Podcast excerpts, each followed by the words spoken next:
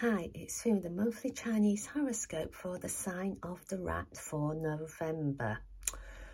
You can see how to turn a challenge into an opportunity.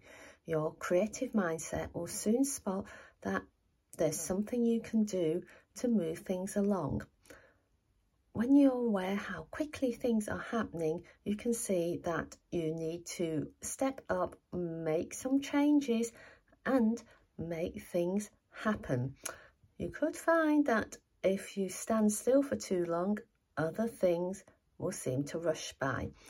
But that's not going to happen because you'll be the one stepping forward and stepping ahead.